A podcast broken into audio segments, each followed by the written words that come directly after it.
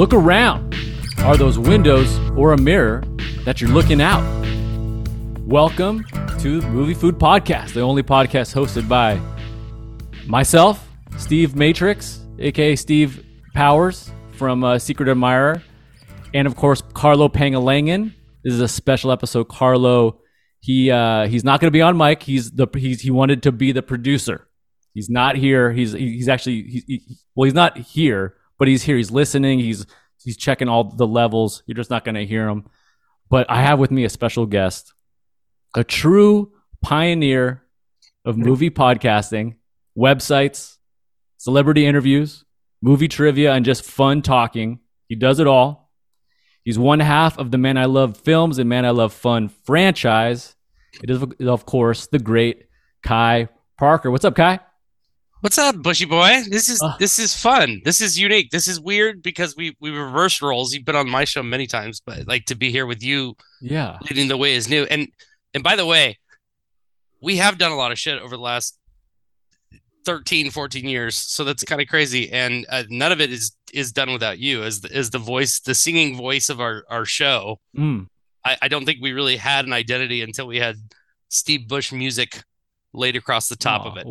Well, thank you, sir. Yeah. When did you start the MILFcast? Because it's I feel like we met in 2012, or maybe even was it 2010? Like I don't remember what year, but it was 2010. Okay. And we had just started it. Yeah. Like we started on July 4th, 2010. Wow. Like so take us back to 2010. At the time, did you feel like an early adopter, or did you feel like you were doing something that a lot of people were doing?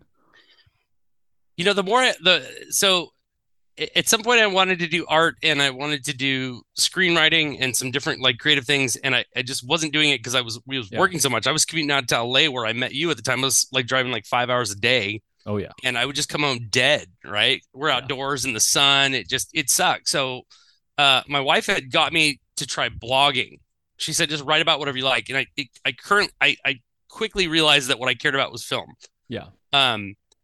But the blogging side of it wasn't interesting to me. It felt like work and it felt kind of boring and it felt like everybody was doing kind of the same thing. So I really wanted to podcast. And it's unique now because like even like things like Nerdist, like big podcasts started around that time. Yeah. And I would have started a year and a half earlier. I just didn't know how. It was only through finding the film blogging that people showed me like what mic to get, what program to use, like how to edit, things like that. Yeah. And then stumbling into kind of like a format and a show and finding a partner and all that. But yeah, like it. And in the beginning, that you know, we were getting nominated for like best podcast awards and things like that, and we did have opportunities to like interview, you know, lower level celebrities, but celebrities nonetheless, and just our friends and things like that. So it did feel like we were doing something irreverent and interesting in the beginning, when a lot of people were trying to do the same thing, like trying to like just sit in there and review a film, right? And I didn't like that. I like Doug Loves Movies and shows with games and things that were comedic in nature. So we gravitated towards that. And I felt like we had something different. And that's all I really cared about, you know? Yeah. Yeah. I definitely really appreciated the show. I remember listening to it and it was, it's like a talk show. You know, you had segments, you had a perspective, you and Heather, your co-host, the great Heather Baxendale, have a great point of view and it's fun. And I remember being able to kind of easily create jingles for you because everything was so segmented out and sort of ideal. And it was the first time I'd ever tried podcasting. I never even thought that I could do it or be a guest or whatever. And so, yeah, it was awesome. And then here I am. Here we are 12 years later, and I've produced podcasts for like all... like I have a goal of producing a podcast for pretty much everyone in my family. I've kind of quartered the market on family podcasting. But it does feel more saturated nowadays. Yeah. Like, and I have a hard time because I'm not obviously since COVID, I have not commuted or anything. I've been working from home primarily. Yeah. So it's like, I don't have time to listen. And when I do, I have to be very selective. Yeah. And I'm unfortunate in the fact that I know 20 people that podcast, you know what I mean? Which kind of sucks, but I like to think, well, and you mentioned our segments, by the way, there's no segments without Steve Bush's music. I cannot stress the importance of this. Like you really gave a voice that and gave me an opportunity to like switch things up and have that, you know, now we're doing this, now we're doing that, and here's the fill and here's the music, boom. And people sing your songs, man. Like, sing them to me regularly. Like, it's so rad. That's amazing. Yeah, all the time. Well, just to help you feel a little more comfortable, we got to play one. I got it in the soundboard. Here we go. This is, of course, the theme to Kai's amazing podcast, the MILFcast. Do you like movie podcasts hosted by inebriated people? That's Kai with the cracking voice and Heather's touched by evil. One thinks he's Spider-Man, the other is a ninja. It's the Man I Love Films Podcast. It's the MILFcast. That is so funny. Like, I have to say two funny things. Like, so first of all, I don't think I have a cracking voice anymore. 10 years of smoking has just given me a deep. Well, maybe it still cracks a little bit. You sound good, man. Thanks, man. Good. I know I sound sexy. Don't get me wrong. And then you know, I'm not inebriated tonight. I am. I'm inebriated adjacent. Oh. I'm working on inebriation, so I hope I have good takes tonight. Mm-hmm. Cheers to you. Mm-hmm. The Heather's computer being evil thing came from when Heather's computer used to glitch out in the early days of the podcast, and we would lose entire shows, and a demon voice would come out of nowhere. And then the funniest thing, I don't know if people know this, when we at some point we switched from Man I Love Films to Man I Love Fun when we started streaming on Twitch. Yep. And I asked Steve if he could redo our theme song, and he's like, "Nope, don't have the file, but I'll edit fun in."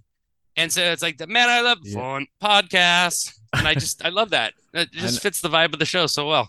Yeah, I got lazy, but yeah, it definitely works. So were we. It was perfect. That's what we needed. Cool, man. Well, again, thanks for inviting me on, to be a part of that pod. You know, obviously, you did all the heavy lifting, and I was lucky enough to be a guest a couple times, and here we are.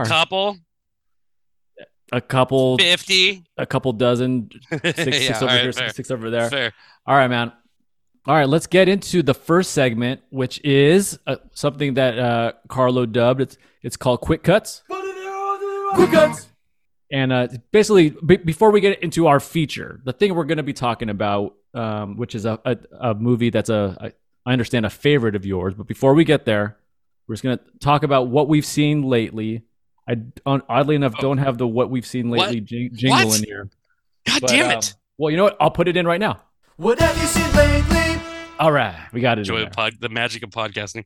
Yeah. So why don't you start us off, young gentleman Kai, beautiful sweetie boy Kai? What have you seen lately?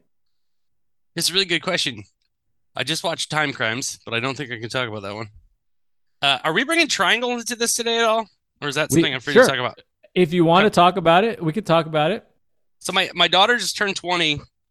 And for a long time, didn't have a lot of, I know, Jesus Christ, didn't have a lot of interest in watching movies, which was weird because we're like the same person. Like she's drawed, she's drawed. She drawed since she real little, Steve. She has drawn her entire life just like me. She has mannerisms like me. She looks like me, the whole nine. And at some point, she just didn't like films. But at some point, we have this time of the week where we're alone together, where the boy and the mom are gone. And so I said, "You're older now. Let me start showing you some of these films that I like." So it feels like, you know, right to talk about that one. There's a film called Triangle that I found randomly in a magazine edition. No dogs barking during the podcast production. Actual magazine at Barnes and Noble of Fangoria magazine. You remember Fangoria magazine? Yeah. So I was like, man, I haven't seen one of these forever. I was flipping through. And I saw this film called Triangle that had like a really good review in there. And it showed this dude with a sack on his head and an axe on a boat. And I'm like, I'm in. That's the kind of things I like. Sack heads and axes, which would have been the name of our band had we ever started one. We thought about it. We did think about it. Yeah, we had the name. And that was about it. Yeah. We used to talk about, speaking of which, sorry for this tangent. We used to talk about NoFX a lot. Are you aware that NoFX is retiring? Or they're what the fuck? What's happening with there? Like, why are they doing this? I hate to say it because they're still like one of my favorite bands, but I haven't liked any new shit in years. Yeah. Mike's out of his fucking mind, and I don't mind that he got sober or that he wears women's clothing or that he's into S&M. Like, go be yourself. I'm fine with all that. Some of the shit he was saying was like a little inappropriate, even for punk rock, in my opinion, at one point. Yeah. And I kind of weaned away from him, but then I heard that the other day, and I was like, okay. And it was random. It was like a comment to an Instagram post comment question. Yeah, it feels like marketing. I don't know. Like there's something about it that just like I don't want to fall for his tricks anymore. Yeah, you know? I've moved Descendants up. Descendants are now number one. All right. Respect. And NoFX is number two. All right, cool. Yeah. Jesus Christ. We need to make that stop. I guess the dog agrees. What do you guys think of Triangle? Do you want to chime in here? I apologize for this, man. Oh, this is awesome. Give me 1 second to deal with this. Why don't you riff? It's a podcast. Do your thing. All right. So as you know, I'm going to play a couple more jingles. Kai is a legend. Here's a jingle that I made for a segment. I don't even remember what this segment was for, but here it goes. Kai's always right. You're always wrong. That's why the game's called Kai's Always Right. I don't remember. Kai, why were you always right? And what was that game? I was always right because I was always right. I would ask a question that I had a predetermined answer for, and people would give opinions on it. And then I would say, no, you're wrong. Here's what really happened. Man, I remember trying to really answer those correctly. And yeah, I'm just getting them. That's where you fucked up. Time. Yeah. Hey, yeah. You live and you learn. All right, here we go. Triangle. What? So is Triangle, is it like a mystery horror? I that's the way it looks from like the trailer. I feel like I scrubbed through it one time. The problem with Triangle is you can't, I don't want to give anything away. Oh. So that's the hard part. The Triangle on appearance, if you go grab the DVD or pull it up on like Netflix or whatever it's streaming on, is going to look like one of those straight to DVD movies that Netflix paid to have more content. I would beg that you give it more appreciation than that. Yeah. I will say that time travel plays into the film. Mm-hmm. And so similar to Time Crimes, which we can talk about a little bit more later, I went into it expecting a type of horror film and got like a more intelligent kind of time travel film that I thought played really well. Right. So it's essentially about a girl going on a boat with some friends for the day. It capsizes. They find a floating vessel, like a giant cruise ship in the middle of the sea. Mm-hmm. And then shenanigans ensue. Yeah. And the implication, I believe, is the Bermuda Triangle and that weird things happen there and all that stuff. But yeah. Is it like a looping sort of deal? Which ones of them are not, honestly? Yeah. I mean, it is, but it plays out much more interesting than your standard kind of looping ones. Yeah. Yeah. Again, I don't want to give away too much. I don't want to give away too much. I want you guys to go find it. I just want to say the name of it so that you guys know it exists, because it's a really good movie that's underappreciated. Yeah. Yeah. And you're good at this. You're good at finding movies that are not a lot of people have seen and shouting them out. You know, I'm more of like a meat and potatoes. You know, have you seen Clue? You know, have you seen Commando? That's kind of my style. We used to do this thing on my blog called 5 films you didn't know you needed to see. And so I would go to film bloggers and ask them to contribute a write-up on a film to champion that's out there that could be seen. And I would have guest writers come on, and I found all these great movies through that. But on top of that, I had this really cool run in the you know, like late aughts or whatever you call them, the thousands, at Hollywood Video. The Oskies. Right. I always like the Oskies. The Oskies is good. Feels kind of frat, but that suits you. I like that. I'm kind of fratty. Yeah, no, totally. I had this good run where I'd seen everything that had come out because I was digesting so many films. So I had to go into like the deep cuts, the shit that's on the other shelves that isn't on the main wall. Oh yeah. And I got a few like bad things, but I found like Dead Man's Shoes. I found Old Boy and the Sympathy for Vengeance trailer or trilogy. I found Pusher. I was listening to your podcast. You guys were talking about Nicholas Winding Refn recently, and your partner had put, I think, Neon Demon and like 2 other films of Refn's into like his pantheon. Yeah. And he didn't even mention, what is it? Carlos Cannon. Yes, that's correct. And then he didn't even mention the Pusher trilogy, which is the films that introduced me to Refn, which are like amazing. So I had stumbled onto all these films during that time frame, and Triangle and Time Crimes and all these films were kind of like at the ass end of that. And it was really good time, fun time of discovering little gems that are out there to be digested. Cool. Yeah. Yeah. I don't think you're right. Well, Carlo is famously a contrarian. He sees everything. He likes the obscure things. So he probably hates the Pushers, or who knows? But yeah, he's, shout out to Nicholas Winding Refn. And the Pusher trilogy, find it, you guys. Like, it's 3 different character stories set in the same world, and it was the first introduction I'd ever had to Mads Mikkelsen. Cool. All right. Yeah. Good stuff. Sounds good. All right. Well, I'm going to introduce you to something that is I did not like at all. Great. Have you heard of Don's Plum? In a pornographic sense? Is that a move? I feel like Don's Plum is probably a porn, right? That's a cool. Oh yeah, yeah, yeah. I can kind of see it like under the arm, but like yeah okay, yeah, that's it. That interesting kind of athletic sex kind of deal. Yeah. No, this is a movie that stars Leonardo DiCaprio, Tobey Maguire, Kevin Connolly, and Jenny Lewis. Oh, I can already tell you why it's bad. That was made in the mid-90s. It was filmed in 95, 96, and it never got out because there's a ton of drama. And basically... Wait, let's talk about this real quick. Let's look at Leo's timeline here. You're looking... Do you have your computer screen up? Of course. Okay. Where's Leo at? Because we're pre-Titanic, but we're known. I feel like we're in the... Yeah. The Basketball Diaries kind of years? Exactly. We're in like the Romeo and Juliet. Romeo. Wait, hold on. I ended up on Leonardo. Trying to get a little artsy. He might have done like a Woody Allen movie at that time. You know, hadn't found mainstream success, but we all knew him from Growing Pains. We're really cheering for him. Was he on Growing Pains? Right? Yeah, he was the kid, right? Yeah, that. Like, yeah, it was the kid that just lived there one year. Was he like a neighbor? The shows are going downhill, they always had a kid. Oh, that's it. Okay, cool. Oh wow, his filmography has its own Wikipedia page. Okay, this is funny. So 95. So he's already done Gilbert Grape and Boy's Life. Mm-hmm. In 95, he's doing Basketball Diaries, The Quick and the Dead, Total Eclipse, and he's probably starting to prep for Romeo and Juliet and Marvin's Room. And so this is where Don's Plum comes in. Right. So he's established. He's on the come up. Everyone knows he's going to be a big deal.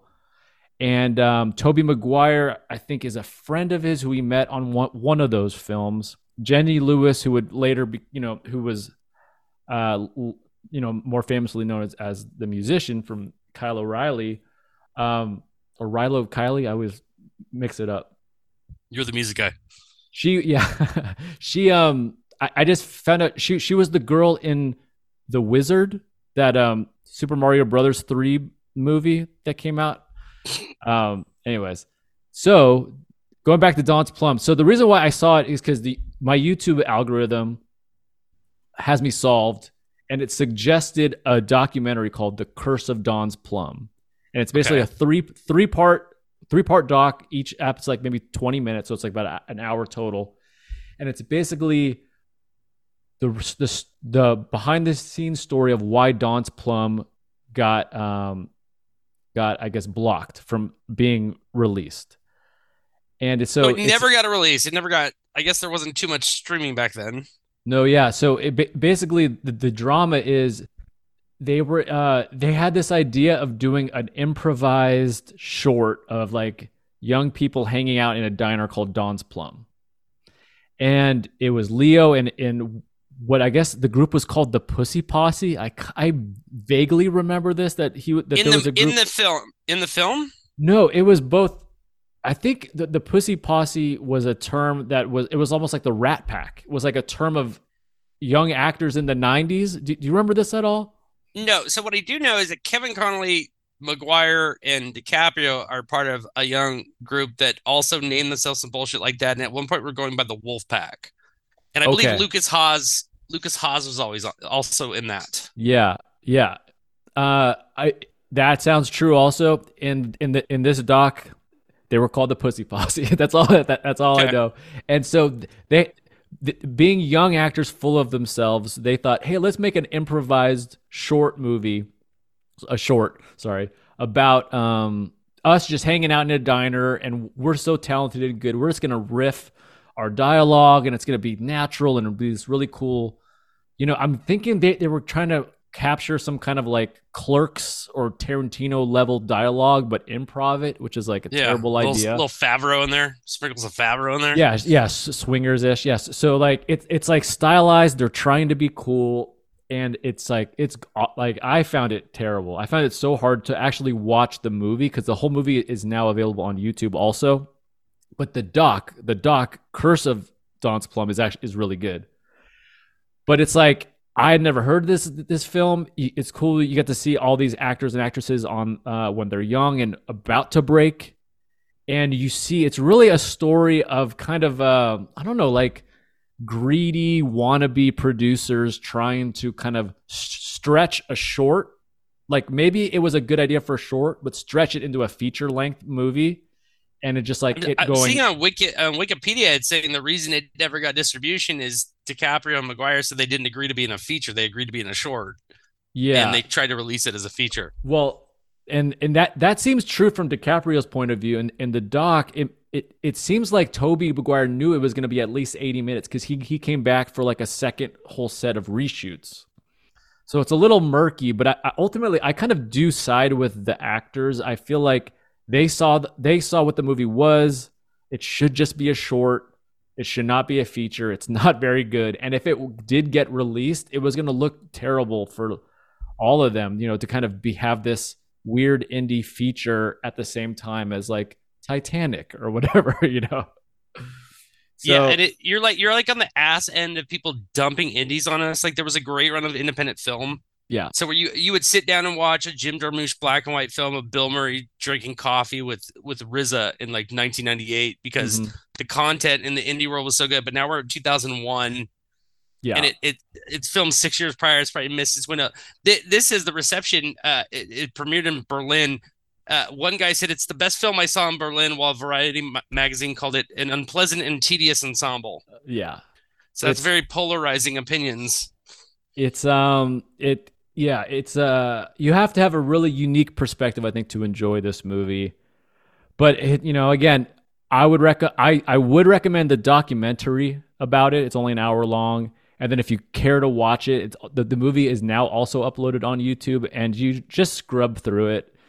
You know, like Leonardo DiCaprio is really good. I think Jenny Lewis is good in her parts, but it's a mess. I feel bad for everybody involved.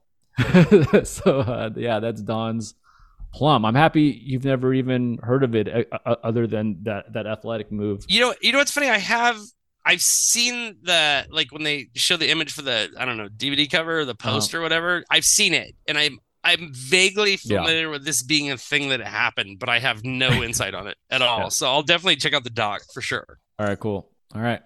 Shout out to the Pussy Posse. All right. Do they need that? Yeah, of course. I think so. You know. All right. You know. Yeah. Oh, wow. Okay. Tough crowd. All right. Well, let's get into our feature, also known as, in Kai's world, as Today's General Discussion Topic. All the hits. Oh, yeah, baby. So we're talking Time Crimes. This is a Kai Parker favorite. This is from 2000 and I believe 7. Horror, that's mystery, right. Sci-fi, directed by Nacho Vigalondo. Is that the way? And written by the same Nacho fellow himself. Kai, how did you come across this? What's your history with this movie? Take it away. Can I ask a question first? Because I was thinking this, and I'm like, if I'm going to ask anybody, Steve will give me a legit answer to this question. This guy's name is Nacho Vigalondo. Who else has a first name that is as appetizing as that? Oh, like, man. What is another name that just makes you hungry? Oh God, is there a Mexican pizza Perez? God, that guy would be. I don't awesome. Speak Spanish. I don't or know. Gal. Yeah, don't limit it. Quesadilla Jones. Hello, sir, or very ugly, weird-looking woman. Yeah. I mean, hey, that's one of those great questions. If I promise you, if I come across someone with a more appetizing name, I will shoot you a text. I'm gonna give honorable mention to Franks, to all the Franks out there, because it makes me think of a nice ballpark hot dog. Oh, there's nothing. You better. Know what I'm saying?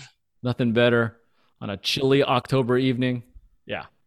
Anyway, I sent you the picture that I sent my daughter when I showed her this. The thing that got me to want to watch this film. Mm-hmm. It was an image of a dude, trench coat, head wrapped in bandages, much like the Invisible Man, holding scissors. Much like Triangle. I'm seeing a similarity. Sack. Yeah, I told you. You give me a sharp object in your hand and a bag sack head thing. Yeah, I'm all in. Now this one is blood soaked. It's pink.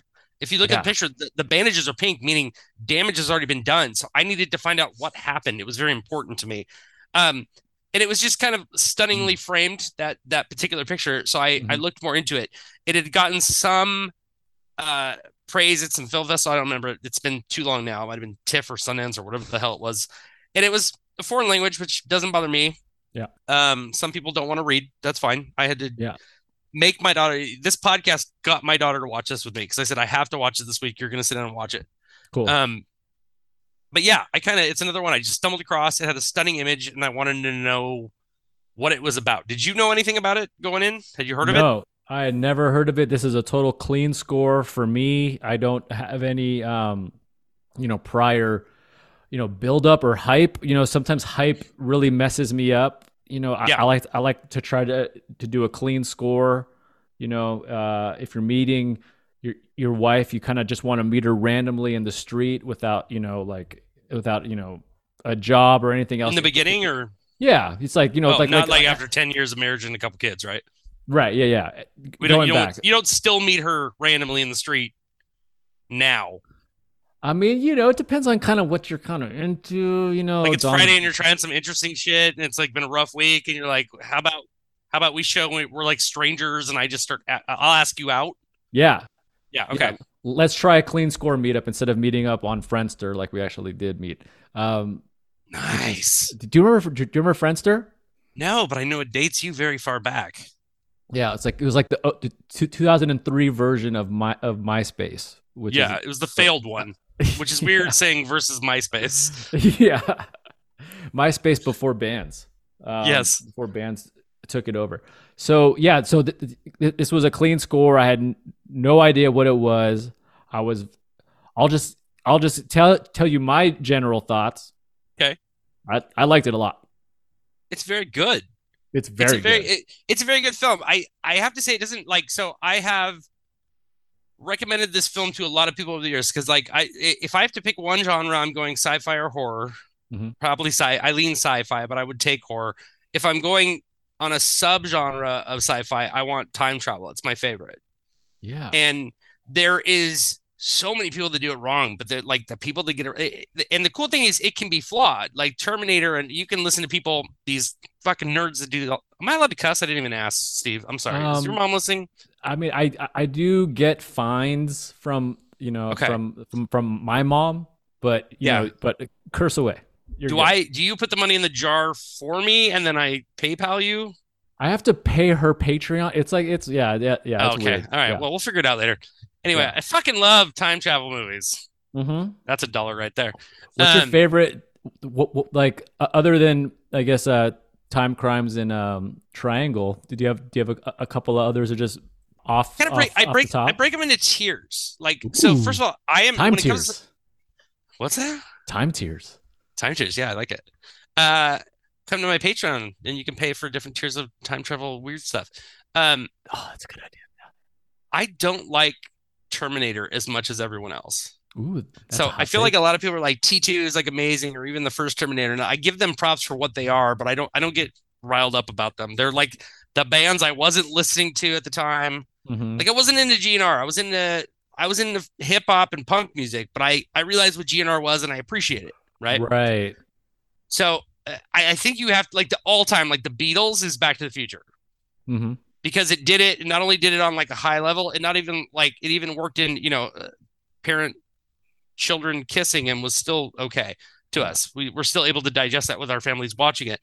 We love it. Yeah. It works on that blockbuster level. I give a lot of props to Primer. Primer is an amazing film. If you guys don't know, Shane Carruth was made for $30,000, I think, or it might have been $6,000 or something stupid. Yeah. That is probably one of the smarter films out there that if it had a $40 million budget would have been phenomenal. Yeah. Mm-hmm. This is one I give. Triangle's one I give, and then there's another one, and I gotta think of the damn name. Let me Google it. There's one that came out that like literally baked my brain, and it stars Ethan Hawke. Do you know the one I'm talking about by any chance? Predestination. Oh, I have not seen that one. Okay. Yeah, Predestination is really kind of weird and effed up, and you have to think it kind of like when I was done, my brain hurt a little, and I liked it. I was happy that it happened. Okay, so yeah, cool. So those are like kind of the ones I like a lot. What about you? Which ones do you like? I mean, obviously, I like. I don't know. I really like the looping ones. Like, I'm a sucker for Groundhog Day, and like, I mean, I guess that's not really time travel in a way. It is 100% of time. He goes back a day every day. That's totally counts, and it's fantastic. Okay, cool. Yeah, I really enjoyed Palm Springs. I think a lot of people made fun of it. And then, of course, yeah, Back to the Future is awesome. You do a really good Marty McFly, I recall. Was it? Sorry, I'm not going to make you... Are any of those MILFcasts available still? Can people listen to your impressions online? Can they? I don't... You know, I'm not even sure anymore. Are they there, Steve? You would know better than I would. Okay. I don't know. Yeah, you can find some of our stream stuff. Yeah. And so anyways, Kai has a very talented impressionist. We'll leave it there. No, I'm not. He's overselling it. Don't do the work. Don't even go find it. Yeah. I can do it. You want to hear it? It's bad. Okay, sure. Let's do it. All right. Marty. Wait a minute. Okay, yeah, help me out. Marty, I need you. Wait a minute, Doc. Are you telling me you built a time machine out of a DeLorean? It's the best I can do. I aged a bit. It's good, man. So I guess coming back to time crimes. I don't know. Do you have? Yeah. So when you first saw it, how did you see it? Did you immediately start like telling everyone about it? Was it like you're just something you kept secret? Like, what was the whole vibe? I keep nothing secret. If I find a film I like, I'll scream to the hills and bring it up every chance I get. So like I've literally told everyone that likes that I find myself in disguise. I mean, if we're talking about romantic comedies, I'm not going to shimmy it in, but I tell everyone I can to see it. It works on so many levels. Mm-hmm. There's a little romance in the movie. No, that's part of the thing that I like about it, because it starts off a little goofy about a guy that just seems kind of simple, and he looks to be in like a really happy relationship. I mean, the film kind of starts with that guy coming home from the store, and his wife is there, and she's like the perfect wife. She's like, what should we do for dinner? I'm working on the house. All you did was go to the store. She's like, let me like give you a blowjob in the living room for no reason. Yeah. What was that? Yeah, she's just, this girl's a champ. Like, high five her when you see her. Like, right? She's a good wife. Yeah.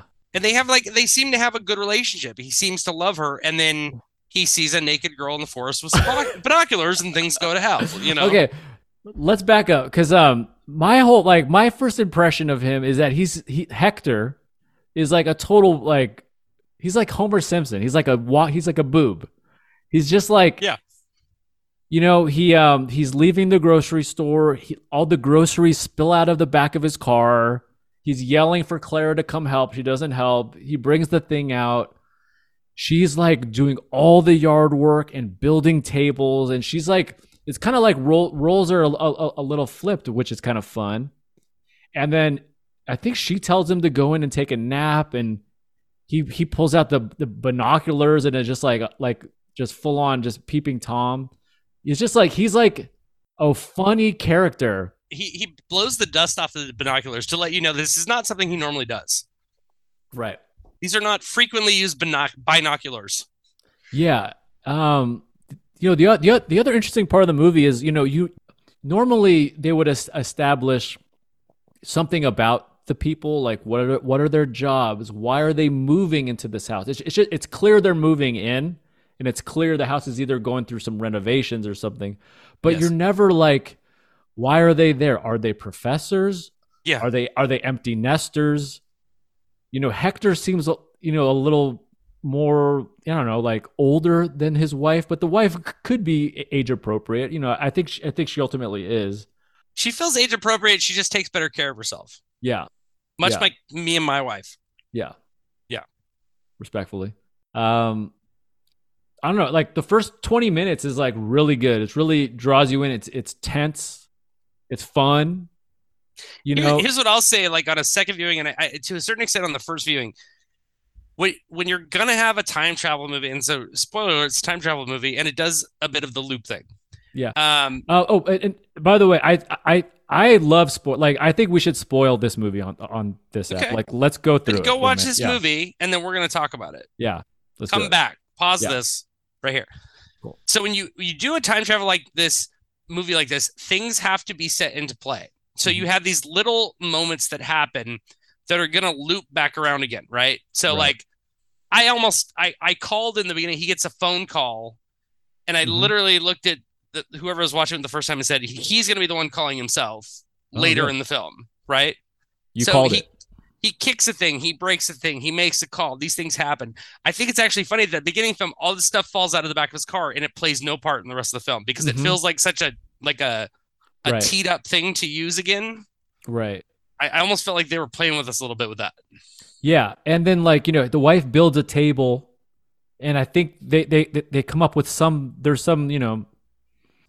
they establish it's like if she can get it into a certain room, then he's gonna go get the food. But if she can't, then she's gonna go and get the food. But then ultimately you end up seeing that table inside the house, and she still went and got the food.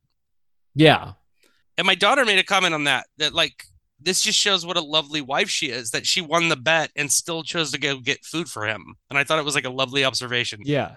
And got the chair. You got the tape. Like, did she disassemble the table, get it in, and reassemble it? Like, no, she's just smarter than him. He's just a homer. He's like, table won't fit, and she's just like, boom, boom. You know what I mean? Yeah, he might be like the last Homer Simpson. Like, obviously from 1990. From like Al Bundy through here, you see a lot of Homer Simpson type characters. Yes. I haven't really seen many recently, or at least. I maybe just not recalling them, but yeah, Hector is definitely in that kind of ilk. We're just not watching CBS and NBC sitcoms anymore. That's what it is. I'm sure that Homer guy exists still. Yeah, for sure. That like man boy. All right, dude. So let's get into it. So Hector, he sees he sees a topless woman in the woods. And some bandages. He sees some bandages in a tree first. That's true. Some pink bandages. Mm-hmm. And it piques his curiosity. The boobs or the bandages? I mean, I got it. Just knowing, if I know Hector, like I know myself, I'm going for the boobs. Like he's going out there to see what's cracking. And so it's it wouldn't be a movie if he didn't. Which would be a Homer Simpson like come online to the topless girl. Like what's cracking? Yeah. That's the first thing he'd say. Yeah. And then when he gets there, when you eventually get, going back to your point of like how they give you information, like how they gave you the information of he received a phone call, but no one's on the line. He sees things in the woods he doesn't understand. He then goes out into the street and sees cars that are like smashed into trees. He sees, I think, the dumpster, is toppled over. He sees things. And every single one of these things he sees is going to get paid off later. In writing a time travel movie, a lot of these things could seem telegraphed and could seem kind of cheesy. But I don't know. Like, maybe it was just the atmosphere of the movie or the pace of it. Like, nothing stood out as like, I don't know. It worked. It was good. The funny thing I was thinking about is if I went back and made this recommendation for this film for you again, I would have said, let's do Triangle. Mm-hmm. Because I found that like I've revisited Triangle more than I've revisited Time Crimes. And I really like Time Crimes. The really cool part about rewatching this was it's been so many years that I forgot like the second half. Yeah. So I was able to kind of view it like that going into the second half of the movie, whereas the first half of the movie, I could remember all the setup and all the things that were going to come back. Mm-hmm. Although I think you could breeze by those in a casual viewing and not even think about it had you not listened to this podcast. Yeah, you know what I mean? Yeah, exactly. Well, cool. I'm happy that you enjoyed the second half of Fresh. Yeah, because I definitely... It was my second time seeing it. I saw it maybe a couple of months ago when you first recommended it, but I wanted to kind of give it a go again just as a refresher. So he sees. Did you? Can I? Well, real quick. Based on that, did you do that the first time? Did you pay no attention to those things and find yourself paying more attention the second time around? Yeah, you know, the first time watching it, I'm hooked on what is he doing? Who is this girl with the boobs? You know, who is this hot wife? Like, I was like hooked on like the main anchors are so good that those other details kind of get lost the first viewing. You know what I mean? Yeah. So I think we're now at the part where Hector is into the woods. He's stumbling around. He stumbles onto our poor, poor bicycle lady who's now naked, stripped, and like hanging out on a rock. Yeah. I remember. And a necklace. She's not naked. She's wearing a necklace. Oh, is she? Yeah. The necklace plays into the plot to some extent. Oh, somehow. I missed that part. Okay. I was distracted, as you can imagine. Yeah. Young Kai.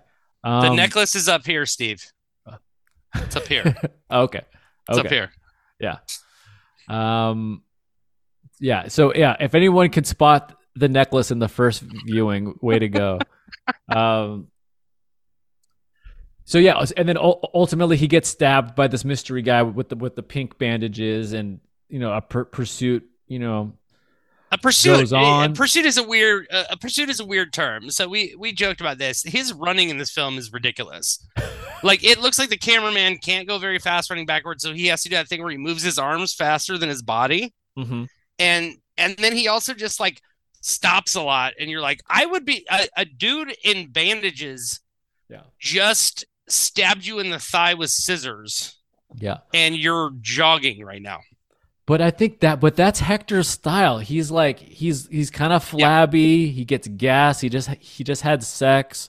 He's easily spent. Oh, he's tired. He's sweaty. He just doesn't have the energy to do much of anything except kind of be a peeping Tom. Yeah. Yeah. Like I definitely noticed Hector gets gassed a lot. Yes. And Hector's out of shape. And he falls hard. Like. So Hector 1, we, you know, we're still in Hector 1. He you know, he definitely falls at least once in these woods, and I think each subsequent Hector has at least one good fall, good stumble, yeah. So anyway, so eventually he runs away. He gets to what I guess is like a laboratory. Like what is this compound that their house is like adjacent to? I assume it's Google. Oh. Spanish. Yeah, it's Google? Yeah, they've got coffee readily available. There's a bunch of wires. Everyone's kind of like dressed down. Feels like a chill, like Seattle, like Austin vibe to it. Yeah. Like, have you ever been in grad school at all? Like, been in like a... No, Steve, we didn't all get to go to college, okay? Okay. Son of a bitch. This looked, to me, this hella reminded me of a grad school type setting where it's just like you have a coffee bar. There's rooms that lead to another room, and you don't know, is this going to be another office or is this going to be a laboratory? And then it's like, there's like kind of old, but kind of young guys dressed kind of young. It's like, that's the graduate student look. There's a loft. It's made of wood. There's all glass walls. Yes. Amidst wood stylings. Yes. It's very odd. And of course, and then in here is where we meet the writer-director Nacho. I don't know what the name of his character is in the movie. Is that Nacho that plays that part? Yeah. I didn't fucking know that.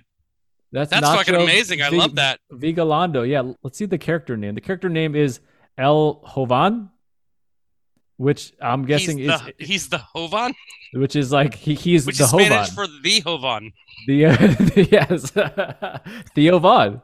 He's the Spanish Theo Von. That's amazing. Okay. Cool. Wait, we skipped the part. Can I tell you one of my favorite parts happened? So like when he runs away, when he's stabbed, he goes into the woods and he hides behind like a tree in a stumbling fashion the way he does. Yeah. And the bandage guy comes chasing after him, and all of a sudden he stops and he's got his back to him about 50 feet away, and he puts his fingers like okay symbols over his eyes and just turns around and looks at him like he's looking at him through finger binoculars, and it's creepy as fuck. I love that moment. Yeah, it is a great moment. And then once you get to Hector 2 and you kind of see the behind the scenes footage, it becomes less creepy. Yes, totally. But yeah, so we meet Theo Von, who is in the lab. He communicates with our guy Hector with walkie-talkies. And eventually, he says, "I'm in another building. I see a bandaged man coming towards the building. Yeah. You need to get to me." And they get in the same room, and he tells him to get in this giant vat that has like this ceiling that comes down that he can control. And it feels uncomfortable. It feels like the guy is forcing him into this vat. It's like milk. It looks like milk. Yeah. It's very odd. But Hector is so like semen. He's You saw the movie you saw. I saw the one I saw. Yeah, I saw. Okay. That tells me a lot. So Hector's pretty brave. He's either really brave to get into this vat of semen, or he's so scared of this guy with the bandage that he'll get into a vat of semen. Like either way, it's pretty compelling. Yeah. Well, I put, bloody bandage face guys with scissors high on my list of reasons to get into vats of semen. Mm-hmm. I mean, it's top 10 for sure. Although, okay, it is kind of funny. Scissors being the weapon. It's kind of a funny weapon. It is, but scissors are a fucking knife. It's two. It can be two. Like I can make them slightly agape and take both your eyes out. But if I put them together, I'm essentially holding a knife. Right. A dull knife, which is almost like I'd almost rather be stabbed with a steak knife than a butter knife. Like, let's be honest here, right? Yeah. Yeah. What slasher would you rather be stabbed with? Hector 2 or Jason Voorhees? I'm gonna go Hector 2 because it's gonna be a smaller wound, but I feel like that the same principle applies in that they're both dull weapons, so it's gonna be a lot more blunt force trauma, a lot more effort to pierce the skin in the initial prick. Yeah. You know what I mean? That. Yeah, I like that you've thought about this. Yeah, well, fuck, man. What are you gonna do? You're just gonna go into forests and not think about these things going forward in your life? Think about these people. Yeah, come on. So ultimately, life lessons.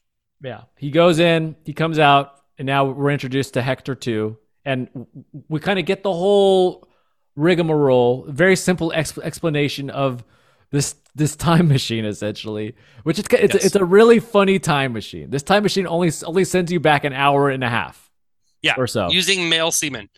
Yeah. But can I say what I like about this part like a lot? So like. I have a lot of love for this film from, I think, 2000, 2001 called Swordfish. Do you know the film Swordfish? Oh, yeah. Okay. So, or as I like to call it, the movie Hugh Jackman and Halle Berry did in between X-Men films, and Halle Berry got $5 million per breast. Yeah. To show them off. So, by the way, I think Swordfish is an amazing film. As stupid as it is, I think the first 2 minutes of that movie where John Travolta does the monologue is one of the best cinematic things ever. Mm-hmm. When he references Dog Day Afternoon and all that shit. Mm-hmm. Swordfish was the first time I realized that films have what I call too much information sentences, which is something I've taught my wife. And now whenever we see them, we look at each other and we laugh. The Matrix has a ton of them. But I remember Don Cheadle comes in the room and they've got Hugh Jackman. And he's like, "What's the number 2 hacker in the world doing in Seattle?" And I'm like, nobody greets anyone like that. But we needed to know he's really good. Not the best. Yeah, but he's number 2, right? Yeah. So I hate that shit. Don't give me too much information. Show me. So I think the thing that this film does really well is when he goes through the time machine the first time, and we're beginning like the next, I guess, loop. Yeah. When he goes to explain it to him, which is kind of the scene that has next. And by the way, Hector's ridiculous in the next 10 minutes. Like he does everything you wouldn't do. He's like, "Well, I could just go home and explain, or I should go see myself and." Yeah. Why is she with this weird man? He's like, "That's you 5 minutes ago." He's like, "No, he's a weird dude. Look at me, look at him." Yeah. That's Homer Simpson, right? Yeah. So, that guy, he's gonna get a blowjob. I deserve the blowjob. That's my blowjob. I've already had that, but I want it again. And then he makes the phone call, knowing he got a phone call, right? That we called in the first 5 minutes. But when Nacho or the Hoban sits down, I hope that's not like a bad thing to say. He draws him a little timeline thing to explain what's happening to him. And he initially labels them Hector 1 and Hector 2. And that in and of itself in its simplicity is one of the reasons why I think this film is well conceived and well written and well done. Because first of all, this is a 90-minute movie. and it doesn't waste time on anything. It gets right to everything, and you don't. There's no fat on this film. It's very scaled down, but it doesn't skip anything either. Yeah. But it also says we're going to be very complicated in this 30 minutes, but we're not going to do what Primer did and really make you wonder a lot of what's happening. I'm going to explain this is Hector 1 and this is Hector 2. So they come out of the gates calling them Hector 1 and Hector 2, and I find that really helpful. Yeah. To follow the timeline of what's happening. You know what I mean? Mm-hmm. I just think it's good writing. And like the simple drawing, the explanation, the fact that he even takes a break to get a coffee, like all that is just like classic grad student, classic El Joven worker. And while you were vamping, I looked up. It's El Joven is Spanish for the young man. Okay, that's good. So that's what Nacho is. So if I was calling him something inappropriate, I don't want to be doing that. Yeah. This is all on the up and up. We're good. It makes me think of Jay-Z for some reason too. Huh? Yeah. I wonder if Jay-Z is a fan or if he also is he possibly time traveling. I don't know. I don't know if we'll ever know. You have to have gone back to learn the shit to do what he did, right? Mm-hmm. Mm-hmm. Yeah. So. That's my impression. Bad. Thanks. It's no Marty McFly, but it's good. Let's give him props there. That was my first attempt, so hey. So the thing I like about Hector 2, he is even more of an idiot, and like, and it like he it's just like he's just driven by his Hectorness to this like put himself in the drama, and yeah. Nacho, the grad student, El Joven, is wise enough just to let him go. He's like, you're just going to do what you're going to do, huh? Hector steals the van keys, takes this little cute white car out, sees the girl on the bike, stops, gets hit by a car because he's parked on the parkway, and then out of the goodness of her heart, the young girl on the bike comes and helps him. Yeah. Doesn't take the van keys. Let's be clear about it. Takes the small car keys. Thank you. Yeah. By the way, this girl whose boobs we've already been introduced to, and they're lovely. Turns out her heart is bigger than her beauty. She repetitively through this film does nothing but kind things for a stranger. Yes. Mind you, so when he's hit by the car, he goes into a tree and he's got a significant cut on his head, proceeds to bandage himself in the fashion of the Invisible Man for some reason. Yeah. No idea why. Because if it's me, I'm going circular around the forehead because I want, first of all, I want people to think I have more hair. But secondly, like I need to see. He proceeds to put it cross-eyed, cockeyed, diagonally, every direction he can. Mind you, to the perfect horror villain fit. Like little flap over the eyes, little flap over the nose. Mm-hmm. And then proceeds to give random weird answers to a point where if you were trying to help someone in a car crash, you would probably still run away because of the way this guy looks and acts because he's acting like a true Hector fashion. Mm-hmm. Ugh, he's such a Hector. It's the worst. Actually, I saw a little piece of trivia here. So did you recognize... So, okay, obviously you recognize she had the bicyclist who's played by, I'm looking at, Barbara Goenaga. She was wearing a shirt. At this point, she's shirted. Did you see what the design was on her shirt? Oh, no. Okay, apparently she's depicting a famous image of Schrodinger's cat. Interesting. There's two cats. So that's kind of, so it's a little bit tied to like the parallel, like obviously Schrodinger's cat is tied to quantum mechanics and time travel, probability. Obviously, because you went to college and whatnot, but go ahead. It's like, it's kind of tied in to Time Crimes there, which is a little bit. Mm-hmm. And there's a space. So the two cats are like reversed and they're the way that the cats are positioned 69. in the negative space between the cats. There's like a logo. There's like a shape, and that same shape apparently is on the keys. There's like on it's the like keys. The logo for the company, maybe. Yeah. Google?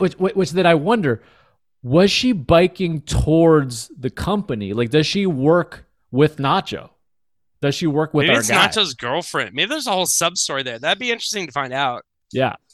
because they also say the thing is, like, everyone was supposed to be gone for the weekend. The fact that Nacho's there, he hung back to do some, like, to fire up this machine that he wasn't supposed to fire up and cause all this problem in the first place. Mm-hmm. Yeah. So was she going there? Was she to be involved in that? Was she going? No, she was doing something else. She actually says what she was doing, which plays into the whole weapon thing. Right. She was giving her friend a haircut. Yeah. Which obviously wasn't Nacho. Yeah. So she went That's somewhere else, but maybe she's coming back. It's like unclear. So it's unclear if she's connected to this laboratory / what research facility. Clearly she's tied. If she's got the logo from the keys on her shirt, right? There's got to be a sub story there. Yeah. It's like a loose tie. Cause like, yeah. But anyways, like let's just pretend she's deeply involved with Nacho. Okay. She's the mastermind behind it all. She's Geppetto. Yeah. I like that. All right. Yeah. So poor Schrodinger's cat lady. Ultimately, you know, she reveals she has the scissors. Hector too has it in his mind. I got to take these. And yeah, just pockets the scissors. Like, she helps him up to the road. He's bandaged his face. She hasn't.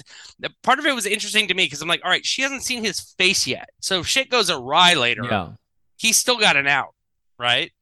Yeah. And she helps him over. And at this point, the dumpster's knocked over too as a result of the crash. And this is where he finds that pea coat that he puts on to give him the full horror movie look. Yeah, he's fully assembled. Yeah. Yeah. And then he just proceeds to say, like, come in this rapey forest with me to be raped, essentially. Yeah. Like, he's not. And the funny thing is, Hector's too dumb to even realize, like, the privilege of his position. Like, I don't even know how to say this correctly. Like any man doing this to a woman is in this thing where he's overpowering her and coming. Like, Hector's not doing that. Hector's not like, I'm happy for that. Don't get me wrong, because I hate when women are treated that way. But Hector's not, like, trying to do that. Hector is trying to, like, fix the problem. He's trying to get back to his wife. Like, I don't know how to say it. He's in this position where any other man is using his power to do something horrible to a woman, whereas Hector is really just trying to get back to his wife. Yeah. And these awful things are happening. Am I expressing this the right way? I don't know. No. Yeah. Yeah. I got you. I'm not going to leave you hanging, brother. Okay. Thank you. Put that together for me. His main goal, and I think El Joven tells him, is that we need to get Hector to come up here. We need to get Hector to come to the semen tank. And at this point, Hector too realizes, oh shit, I have to get this girl topless into the forest in order to get Hector one off of his chair. So it's like, and the funny thing is, she's been saying things of sense, like, I can just go get help, like, your bandage, I've given you water, you're on the side of the road, sit here, I will go get help. And he's like, no, come into weird rapey kill forest with me. Yeah. And right. For some reason. I know. And like, there, you know, if there was an infinite version of this movie, I would like to see what would happen if they played that part a little more, like, realistic of what would happen, of just like, she helps him, the ambulance comes, and like, what would it be like if Hector 1 doesn't then get to the tank? Because that, you know, but ultimately, you know, we're not going to know. And Hector 2 succeeds in coercing the woman to get topless, to draw Hector 1 out. And they get into a fight. She gets knocked out and he realizes he has to strip her. I think that's the part that's like, a, you know, obviously there's a lot of like mental loops you have to jump through to make the movie work. This is the chicken, the egg moment. Yeah. Right. So whenever you're dealing with time travel, at some point, what came first, the chicken that laid the egg or the egg that made the chicken? Right. Mm-hmm. So at some point something happened where this girl ends up naked against a rock, coerced by this man. But a series of events had to happen because in our version, all Hector is doing, and by the way, to Hector's credit, along the lines of what I was saying, he's telling her to get naked, but he's saying, I don't want to watch you. Just put your clothes over there. He's watching his wife and himself in the binoculars, trying to, like, just get her in the place where she was to get Hector to come. Hector 1, 2, 3, I don't know, 1 to come out. Yeah. So, but at some point, something had to happen in the first of these time travel events that ended up with her being naked in that spot with that face. Yeah. So this is where I see the only flaw in the, like, the kind of the time travel logic of the film, because even in the first view when Hector Singer is Hector One, you can see him talking to her and her like nodding and responding. Whereas something had to have gone awry that got them in that situation the first time this loop started. Right. Mm-hmm. Yeah. So that's where I see it slightly flawed. Yeah. Yeah. I do think when we're seeing these scenes the second time, I think they do a nice job of not making it gratuitous. Like, I don't recall if you actually see her naked again in this second loop. You know, like when she's taking off her shirt, it cuts away. Yeah. You know, and then I think when he's stripping her, it's all shot from like behind or like from the point of view of her leg or the rock. I can't remember if she falls or something, but essentially at some point she's out on the ground with her panties on. Right. And he removes the panties just as Hector One is coming up. But mm-hmm. all you see is like her ankles. So yeah, right. they're not going for the gratuitous nature of it. And I appreciate that too. Yeah. And so ultimately you see how Hector Two can stab Hector One because he's Hector One's drawn in by the woman lying there. He then has to chase after Hector to kind of scare him off. And so he does the binocular move a number of times. And this is the funny thing. This is where you see the predestination nature of it take over, which is he finds himself near a tree that looks like all the other trees and he tries the binocular, thinks he's not there, but he knows the time travel thing is going to allow him to do it at some point, so he just keeps trying until he scares him and Hector takes off running like Homer again. Yeah. You know? Oh, the actor who plays Hector, Cara Elahalde, I guess. Really funny older man running. I think, you know, obviously you said it earlier, but it's like, that's how this guy would run. He's not an athlete, you know? And then, so ultimately Hector 2. So this is where we finally start to see some new stuff. Hector 2 realizes that the bicyclist got away, realizes that she went to his house, follows her in. And by the way, she dies essentially twice. Like, we think she's dead on the rock with all her clothes off. Uh-huh. There's another tussle that happens where they fall down like a little hill and she hits her head. Mm-hmm. And we think she's dead there. And it ends with her essentially running away into his newly being renovated home. Yeah. And here's the part of the movie that like I have the biggest problem with, and it's just me. I get lost in the floor plan of this house. It's like a massive house. And so I don't understand where they are, where anyone's hiding. And then ultimately when you see it again the third time with Hector 3, it's still just as confusing. Like, where is every like I find Hector 3 makes it actually a lot easier. This is where like I, being a guy that's watched like a zillion films, my brain goes out of the movie magic. And I go, this is what an independent filmmaker does, is hangs a bunch of tarps and things and calls it a renovated home because you were working on a shoestring budget and you got this little casita that's in between owners. You know what I mean? Yeah. Really good. Really smart. Okay, it's cool. So you didn't get lost in this house? Like you understood it? No, I felt familiar with the outside. Once we got past the gate and I said they were coming in because they keep you don't spend a lot of time. You get the random sex from the wife in the living room. Mm-hmm. You get him in a bedroom. And then at some point you get him going upstairs into like a tarpy room, like they're painting or doing some other things. And at some point in the next version of this, we get like a underground green room basement type thing. So I get a little lost, but the second one catches you up because it becomes repetitive. Right. Okay. Well, good. I'm happy. You obviously are familiar with a spacious floor plan. That's great. Congratulations. Yes. I spent a lot of time on Zillow.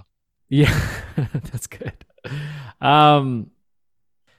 So ultimately, the way the Hector 2 kind of plot ends, he's chasing after the bicyclist to try to calm her down or to stop her from running from him, essentially. I ultimately don't really know what his goal is in trying to go after her other than to calm her down.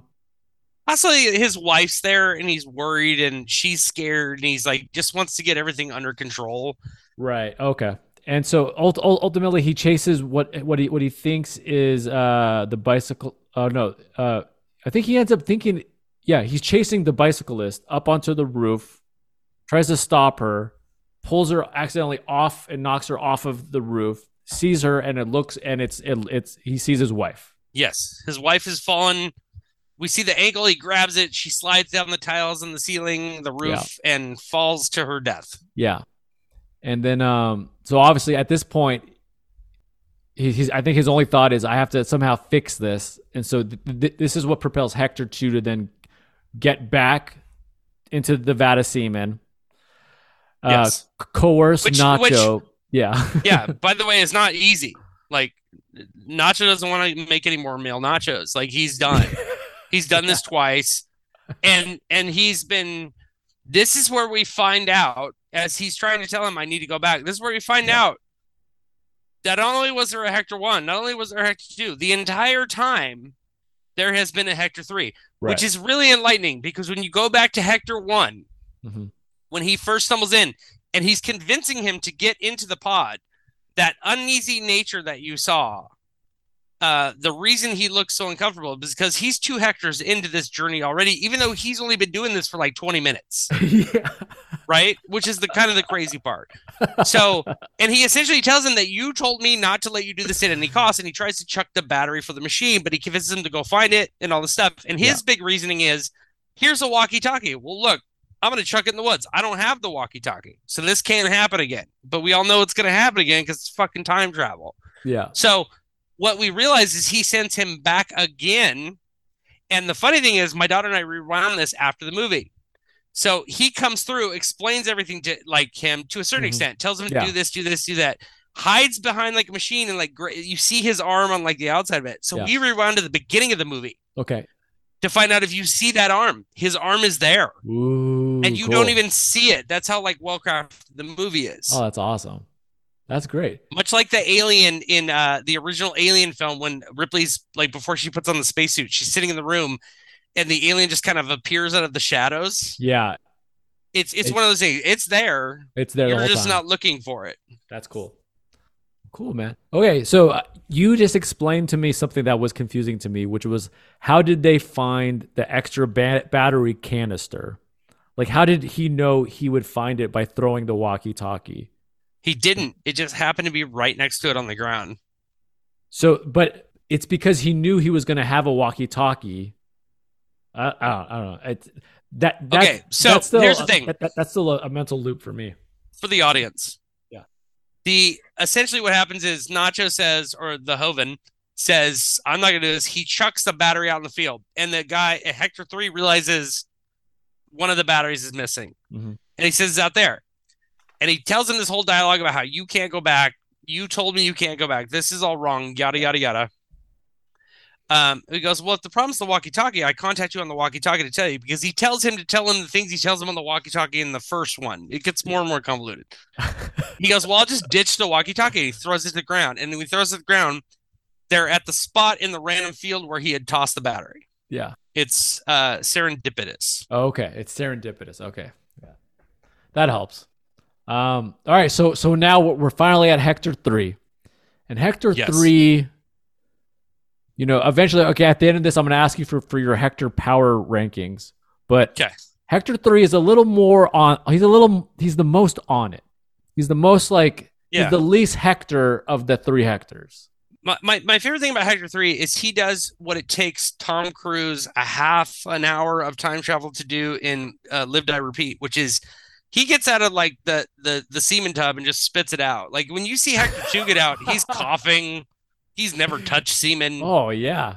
Yeah. This guy just like spits it on the ground. He's like, let's go. Yeah. Like, you know what I mean? I've been living in this stuff for 40 years, kind of like a grizzled veteran coming out of like a World War I trench. How do you think my skin is this soft? Yeah. Yeah. I gotcha. Mind you, my favorite thing about Hector at this point is like, you forget all the bumps and bruises he's got. So he looks like, he's got goosebump or goose eggs all over his face. Like his eyes are swollen at this point. Yeah. Hector 3 starts to look like Palpatine. It's like, it's pretty wild. Yeah. It's beautiful. And Hector 3 has a couple good falls, I think, once we get to the woods. So Hector 3 drives a golf cart type thing, which is kind of cute. Mm-hmm. Now, is that scene where he's driving the cart behind Hector 2 and Nacho. You don't see that one. Oh, you don't see that. Okay, cool. No, so that's the first time.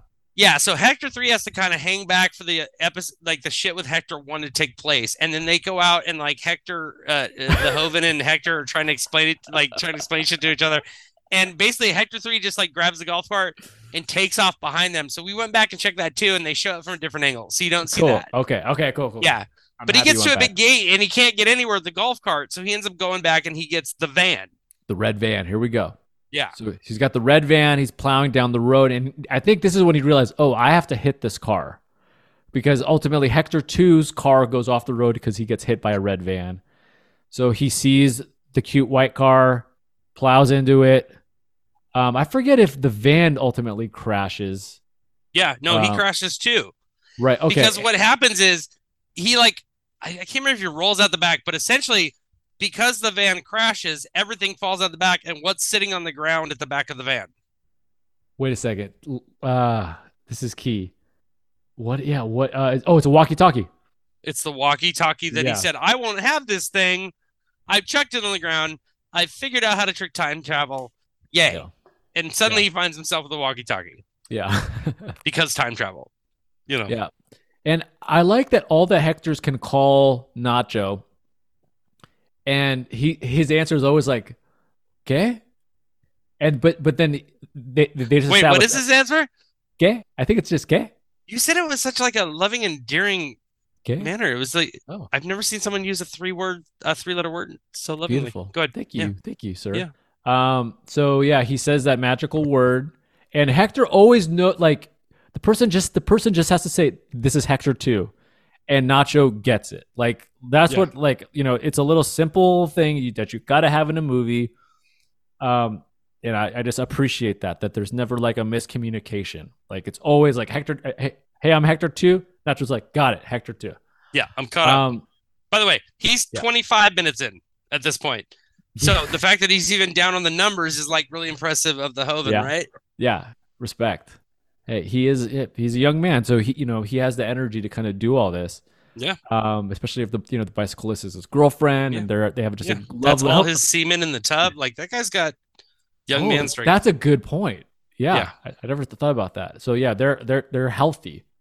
Yeah. I mean, maybe unhealthy. What else are you doing in that wood cabin? Yeah, exactly. On a 3-day weekend when everyone else is gone. Yeah. Yeah. Some thesis. I had to start the tub again. Yeah. I'm working on my. I wasn't supposed to. My dissertation. Yeah, I gotcha. So at this point, Hector 3, I think he's just kind of hanging back. Oh no, he goes to the house, right? Is this when he goes to the house to find Clara?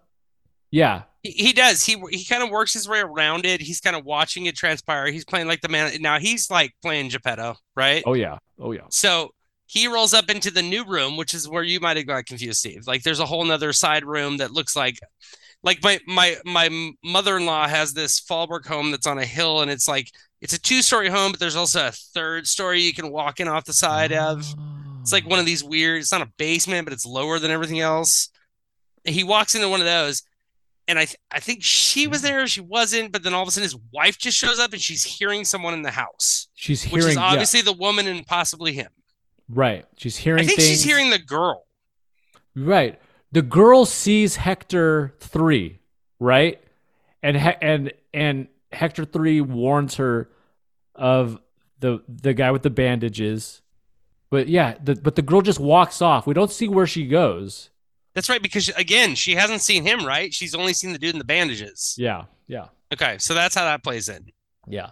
And so, ultimately, Hector 3 finds his wife, calms her down in kind of a funny way, and then puts her in, like, a storage area. Like, he kind of stuffs her away. So, to mention this, like, when his wife dies in the second version, as far as we know, he is looking for where the girl hid, and it looks like she went out the window, and he looks out on the ledge, and there's like he sees a ladder up to the first level, and he goes out and he's like, oh, she went down the ladder. So he goes out and then sees her on the second level, grabs her foot, and that's what causes her to fall. Yeah. So essentially what Hector does with his wife, he's like, it's gonna be fine. He walks her around the house, he puts her in this room on the side of that, which is what, again, a laundry room. Like there's a lot of weird rooms. You're right. This is a weird kind of layout. Locks her in, brings out a ladder, sets it there to be the ladder Hector 1 or 2 will see looking out that window. Mm-hmm. Yeah. Yeah. So does anybody use that ladder? No.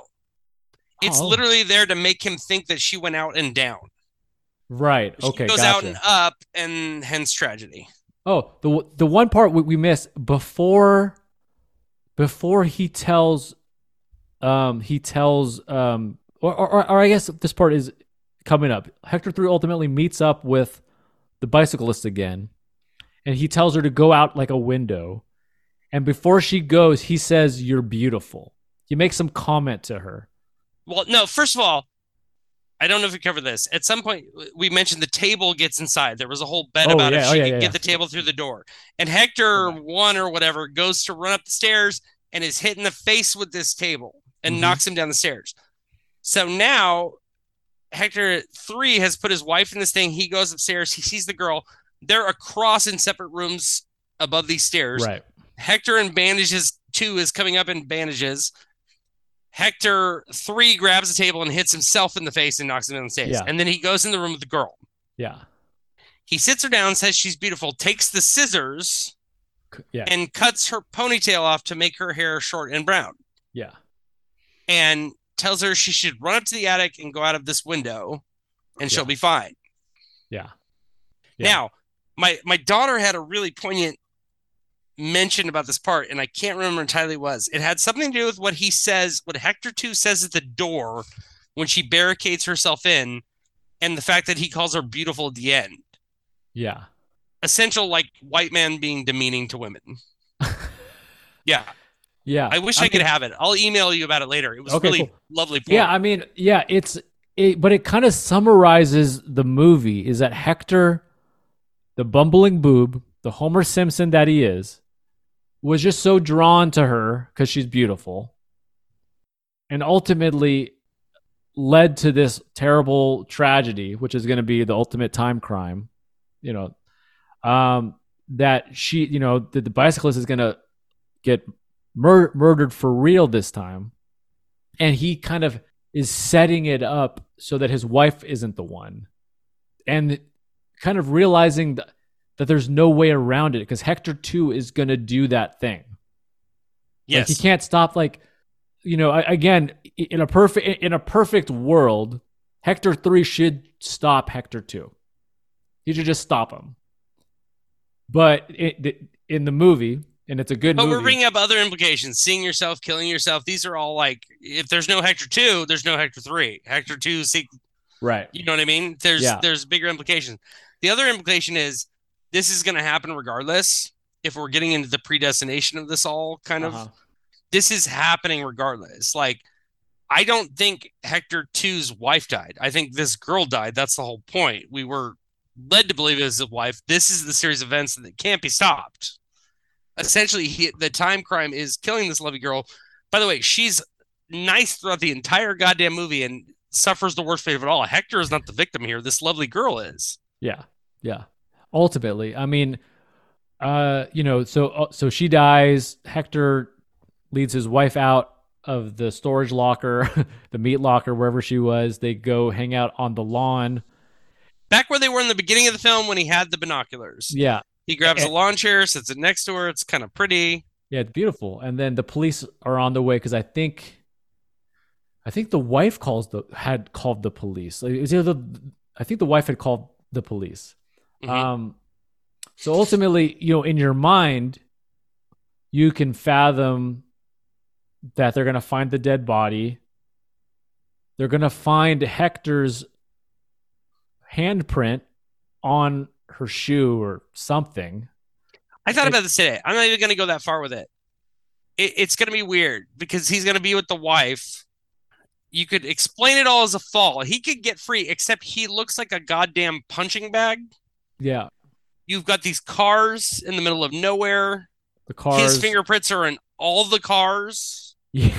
Yeah. Like, I think if anything, it's going to expose, because the big issue that Nacho had was exposing the fact that he'd opened the time machine Yeah. And at some point, I think Hector 3 comes out and says, they're going to know what we did. They're going to know. Yeah. So I think the reveal is they're going to find out that the time travel's happening. Yeah. Or what's going on at this Google place. Mm-hmm. I think there's too many weird things happening for him to like be tied to the girl. Yeah. Yeah, I think you're right. But yeah, I think, and then it ends on like a really cool overhead shot from like the lawn over the huge house. You see the bicyclist's body, and then you maybe see the police lights, you know, the sirens and everything coming in. Yeah. But I think, is that, and then it just fades to black. Is that the end? I think it ends with them. He says something along the lines of, let's enjoy it while it's still peaceful. Or, we still have some time to enjoy this, or something like that. When he's out there, and it's like a beautiful starry night. The overhead shot of the girl is a repeat of the Hector 2, because we see it initially thinking it's the wife.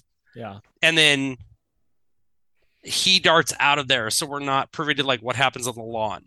Right. So yeah, it's just, again, he's kind of like, he did kind of defeat the cycle, mm-hmm.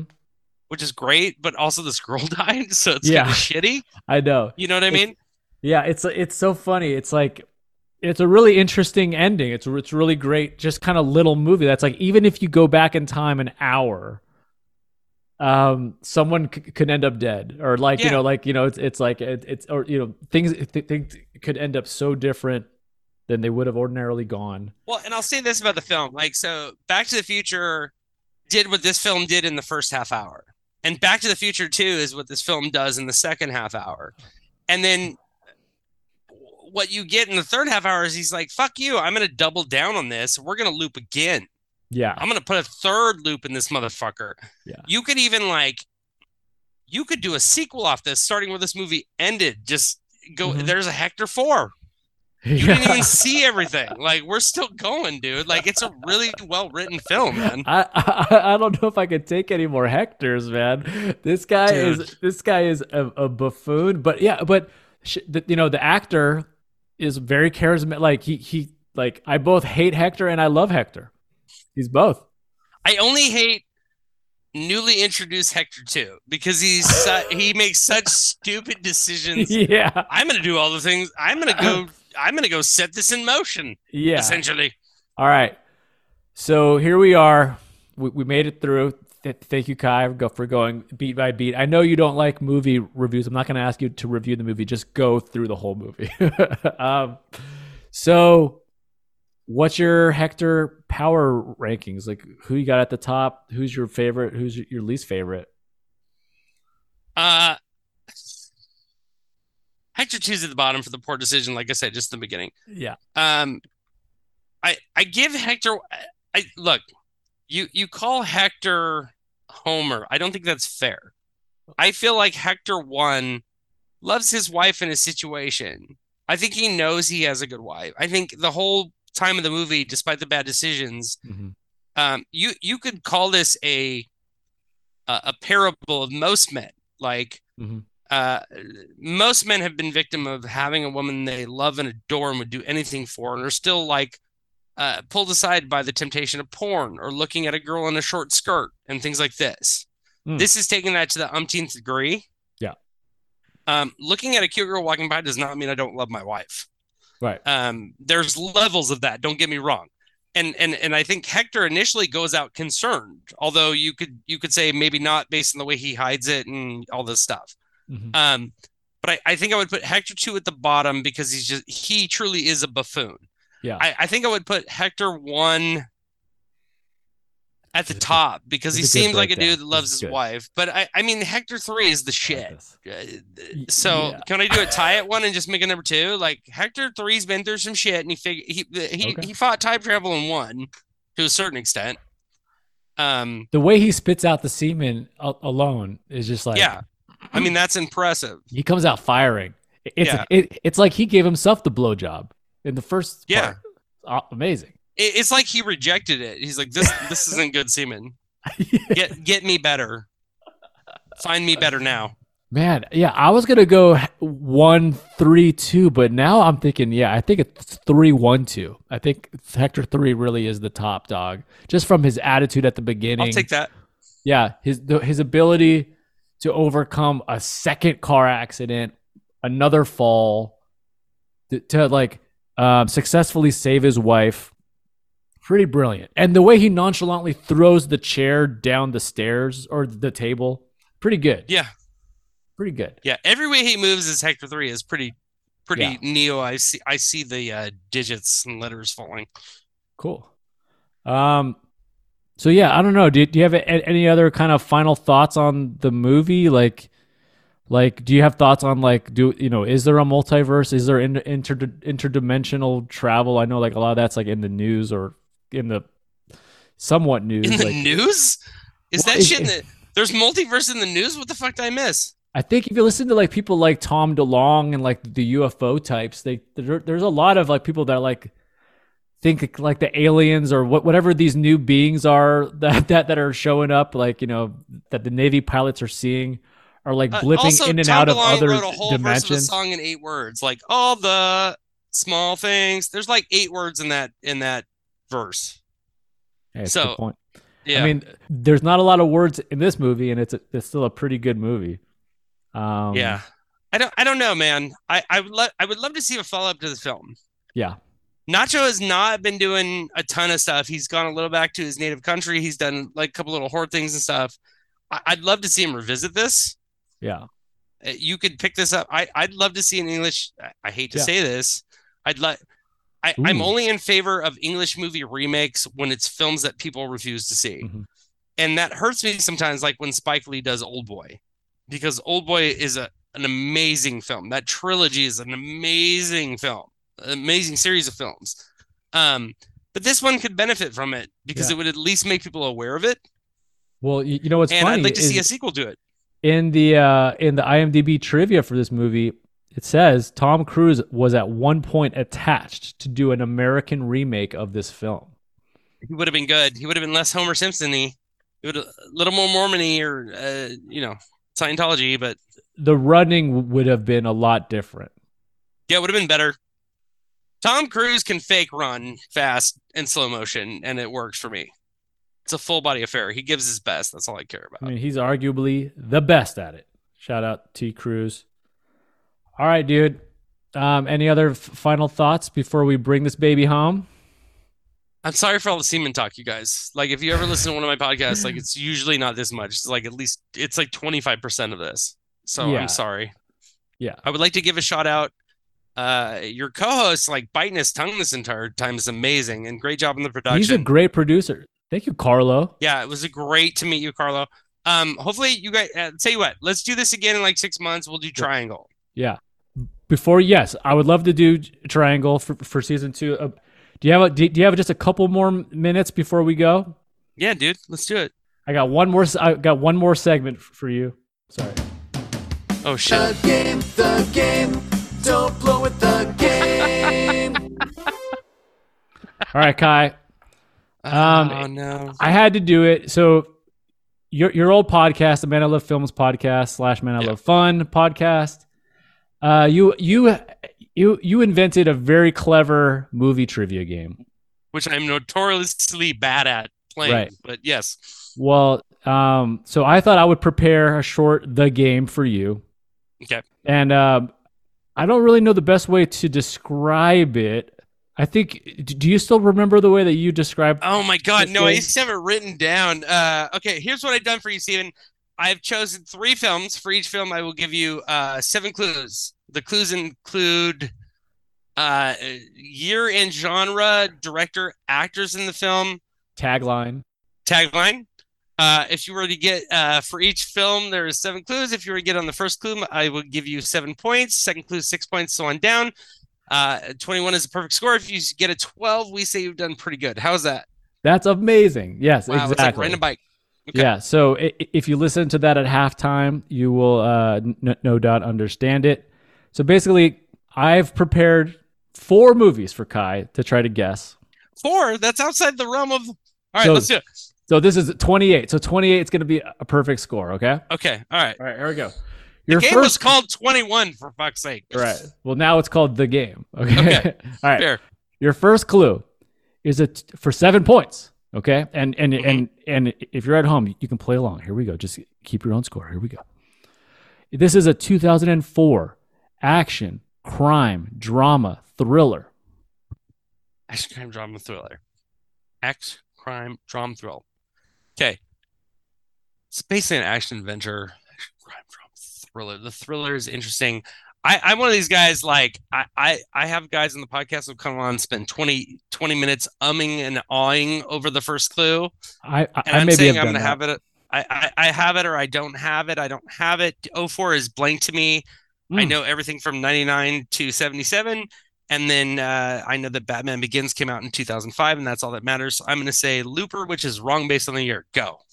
For 6 points, in this movie is Mark Anthony. Or Anthony. Mark Anthony.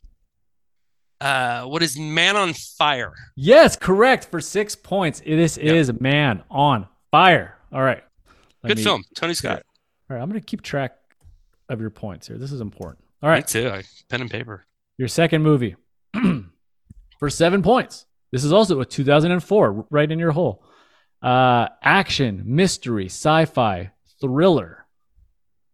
Okay, mystery is interesting. Like Dylan and I, so we play a game called Actorly. It's like an app you can play. Like Dylan, my good friend Dylan Fields, who also co-founded Man I Love Films, the website, and it was a frequent co-host along with Steve Bush on the Man I Love Films podcast. Every day we play Framed, Poster, and Actorly. Actorly gives you a year, and the movie is just a bunch of X's. So you can see how many letters are each word of the title, and it gives you the genre. So mystery is interesting because mystery doesn't come up too often. And we find that a lot of times it's British. Oh, like, shit. So you have your Knives Out. Oh, but you have your British. And I think this might've actually helped me. Steve, I'm going to go. I think the year's wrong. What is Gosford Park? For 6 points. Damn it. In this movie is Shia LaBeouf. Shia LaBeouf, 2004. Action, mystery, sci-fi, thriller. Here, okay, so this is... I'll give you some... See, I should know this. There's people out there that know this. Now, Steve, tell the rule that Heather would tell right now. Oh, okay. The rule... Here, I'm going to play some music. Because Shia LaBeouf is a well-known person. Yeah, if I'm giving you a name, especially a famous name, at this point, it's probably a person who's lower on the call sheet. They're lower on the cast list. They're not one of the top billed persons of this movie. And many times this is an ensemble film. So this is something we've encountered a lot. So Shia LaBeouf, this is pre Indiana Jones and the Crystal Skull, the defining moment of his career. This classic.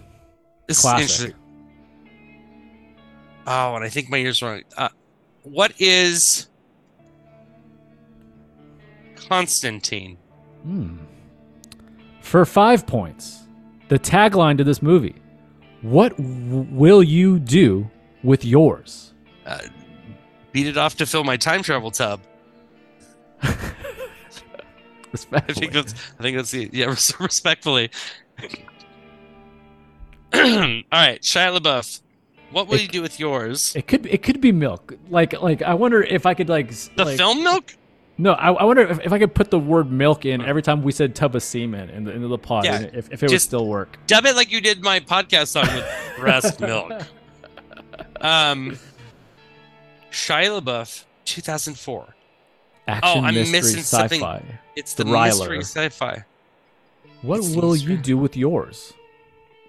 What is the one? This is pre-Transformers. He still got that little afro.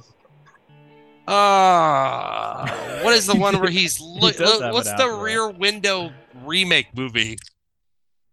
This is what I wish, by the way, my guests would talk like when they were trying to think of stuff. They need to riff. Yeah. Because I usually get silence and ums. Yeah, you're really good at riffing here. So we're still on, this is for 5 points, right? Yeah. What will you do with yours? I already told you. I will. It's the film where he's on home arrest and Suspiria? Yep. Oh, no. Suburbia? You're getting closer. For 4 points. Okay.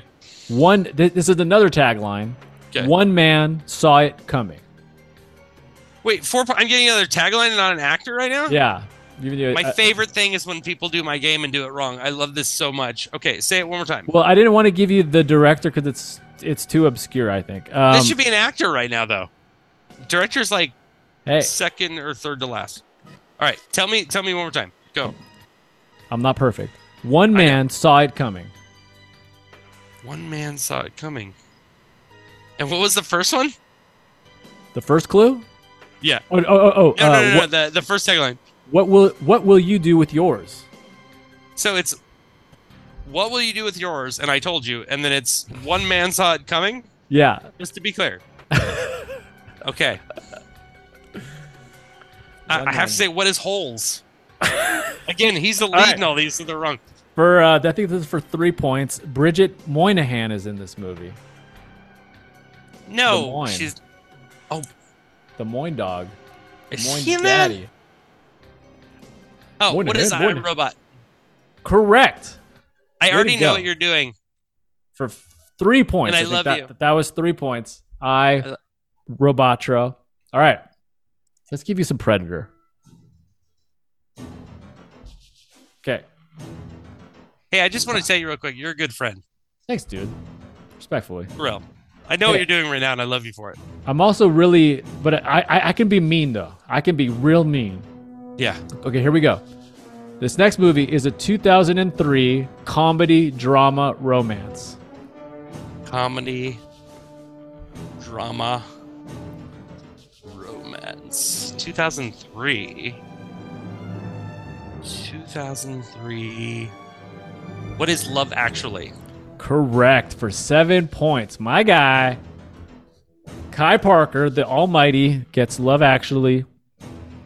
At 7. Okay, so right now you're sitting at a 16. This is a record for movie food. No one's ever gotten a score, period. So this is unbelievable. Let's see if you can break 20. For your last film, this is a 1988 comedy crime.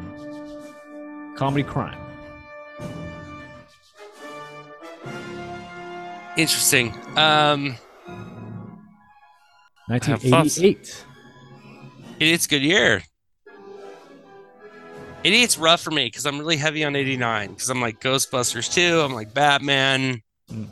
88's rough. 88's rough. And I feel like I know what the film starts with. So that's what's really giving me a hard time. Oh, have you figured out a little bit of a theme here? Okay. Yeah, sort of.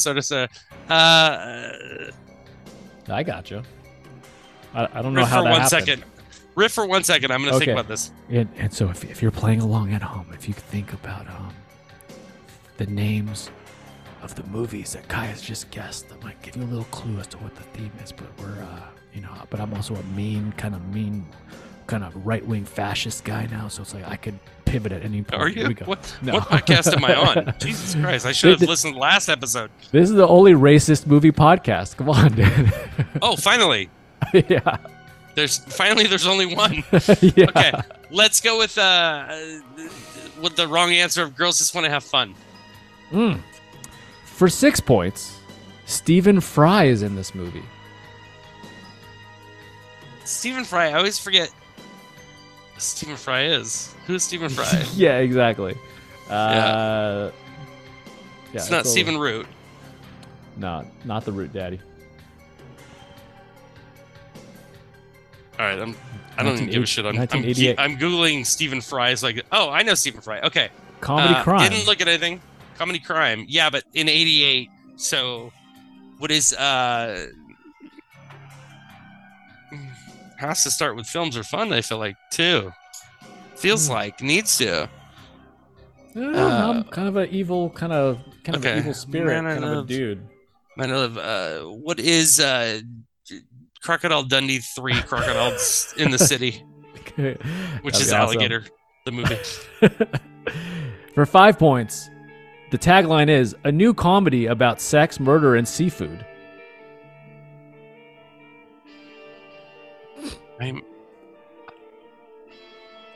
comedy and seafood. I've never heard of this movie, I bet you. Or I totally heard of this movie and I... oh, God. Let's just go Soto on this. What is Far and Away? I love Jason Soto, by the way. I know. You read my podcast on his podcast, you son of a bitch. That's on me. That's right. Yes. I did. Yeah, I'm a bad guy. What can I say? I know. Racist. Yeah, I'm racist. Yeah. It's the whole deal. For four points, Young Kai. In this movie is Michael Palin. See, this is some...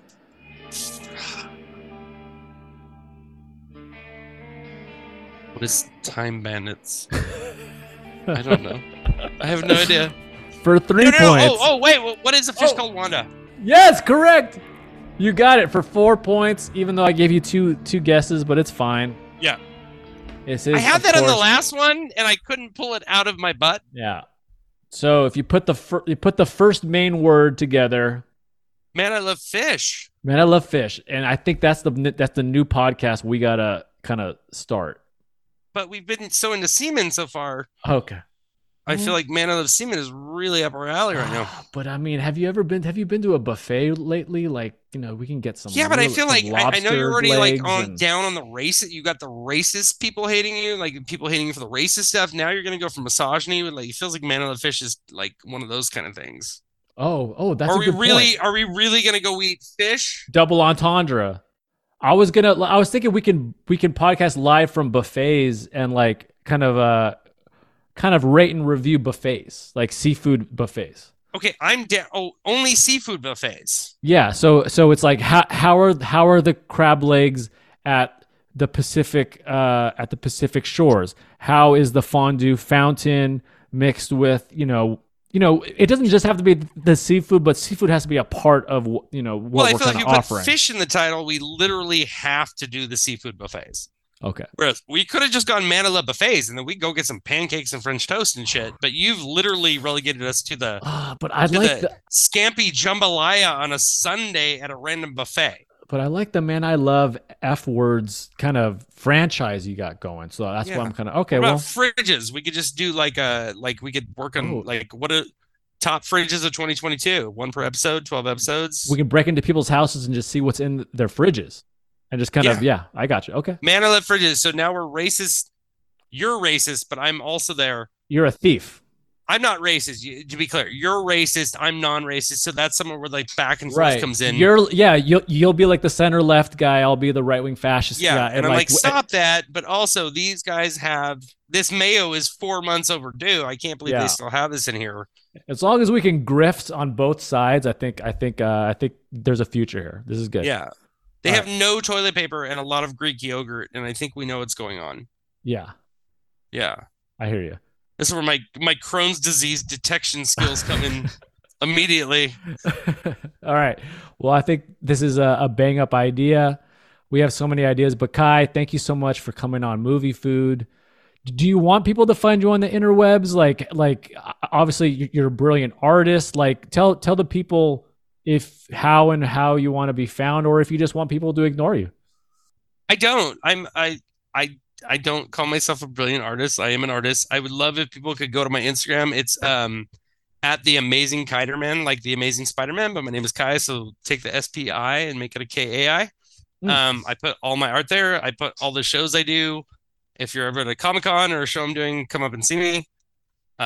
Check out my art, buy some of my art, support local art. It's hard to get out and do things you love and dream about when you're my age. Most people I know have given up on that shit, and I refuse to. I'm going to be a kid till I die. I would love to promote Man I Love Fun. We are just like on long-time hiatus. At some point, my stuff took off, and Heather was dealing with stuff, so we've taken a break from it. It may come back, it may not. It's really nice to get together and do stuff like this with you. For sure. So check that out and listen to Steve. And Steve's a good dude, and I love him, and he's one of the funniest guys I've ever met, so listen to this show. Oh, thank you, good sir. I don't know if I've told you about Pit Hits. Pit Hits is like this little fun side project I've been working on. Are you familiar with John Boy at all? John Boy Media. He's the guy. He does these kind of fun breakdowns of baseball highlights.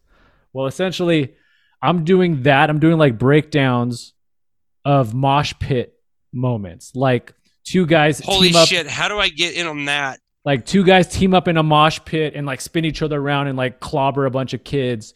So you're like Stuart Scott and Scott Van Pelt watching a mosh pit and like breaking it down. Breaking down the dynamite. Crowd, you know, that just like if someone's getting crowd killed, I'm describing it. If someone's doing a crowd walk over like five children, like I got it covered. Yeah. How do I become a part of this? You go to YouTube, search my channel Pit Hits, and you'll see it. I have maybe about 13 videos up. I have an idea for 14 and 15 that'll be up soon. But yeah, I figured that would be in your wheelhouse with your punk rock hardcore roots. Because hardcore music's making a comeback. Like, are you like? Do you ever watch like live concert footage on YouTube now? It's amazing. You pick a band, you pick a year, you YouTube it, and you can find at least 3 concerts of that band up in that year. It's wild. Yeah. So especially during COVID, I actually paid to watch a concert on my television put on by Weezer at the LA Philharmonic during COVID, which was actually very entertaining. Yeah. It was very good. Yeah, they're good. It wasn't access level bad. It was actually very good. Yeah, no, I've gone back and watched some Lagwagon. I watched some Real Big Fish. There's a deep throw for you guys. Oh yeah. I love watching I love Googling NoFX 1994 or 1996. Like those years they were like on fire and just like they were totally obnoxious in between songs and then like playing so fast. So yeah. The problem is I went to so many shows during those years. I don't need to YouTube them. I may have in fact been there.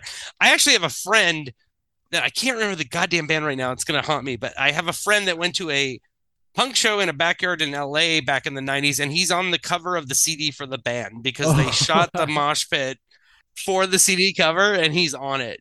Yeah. Like I know a guy who grew up going to like house parties in like Manhattan Beach, and like Pennywise would always be would be the house band. That's like in the late 80s, and like from his perspective, he would go to a party and him and his friends would be like, oh, Pennywise again, and it's just so funny because like from our perspective, it's like that's like the one of the biggest bands of all time. Yeah, the funny thing, my wife has pictures of her sitting on. Tom DeLonge's lap with him and that, because San Diego, she's from like the Fallbrook area, so like she would go to this house party and Blink would be playing all the time. What was mine? Oh, I worked with a girl in high school at a Mexican restaurant, and so I was obnoxiously into hip hop. Yeah. I was obnoxiously into hip hop, and this is before I kind of discovered punk my freshman year, and she would tell me there's this band in Long Beach playing that she's gonna go see, and she like kind of knows them. And she would show me home videos she would take sitting on the side of the stage watching this band. The band was fucking Sublime. Yeah, yeah. And she had the Tabasco sticker in her car. I was like, whatever, man. DJ Quick, motherfucker. Yeah. You know. And then, you know, a few years later, I realized kind of how brilliant those guys were. And I had like a front row seat to go see them and never did. Yeah, that's crazy. Because like you probably would have dug it because live, if there's a lot of their music sounds hip hoppy, in sports. Yeah. So it's like it's a cool. No, blend. I was, well, first of all, I was 14, but also I thought I knew better than everyone. One of those things has changed. Kai's always right. You're always wrong. That's why the game's called Kai's Always Right. You know what I'm saying? You are always right. We want to, of course, thank Carlo for producing the pod today. You can find him on at Carlo Kino with K's on Twitter. Follow the show at @MovieFoodPod. We've been doing stuff, and follow Carlo's Letterboxd at Astrofish FISC. Thanks for taking a step back and letting me just be me and have room to talk, because I'm a little ADHD. I appreciate that, Carlo. Hey, you're welcome. You're welcome, Kai. Oh, wow. Cool. He's Italian. Yeah.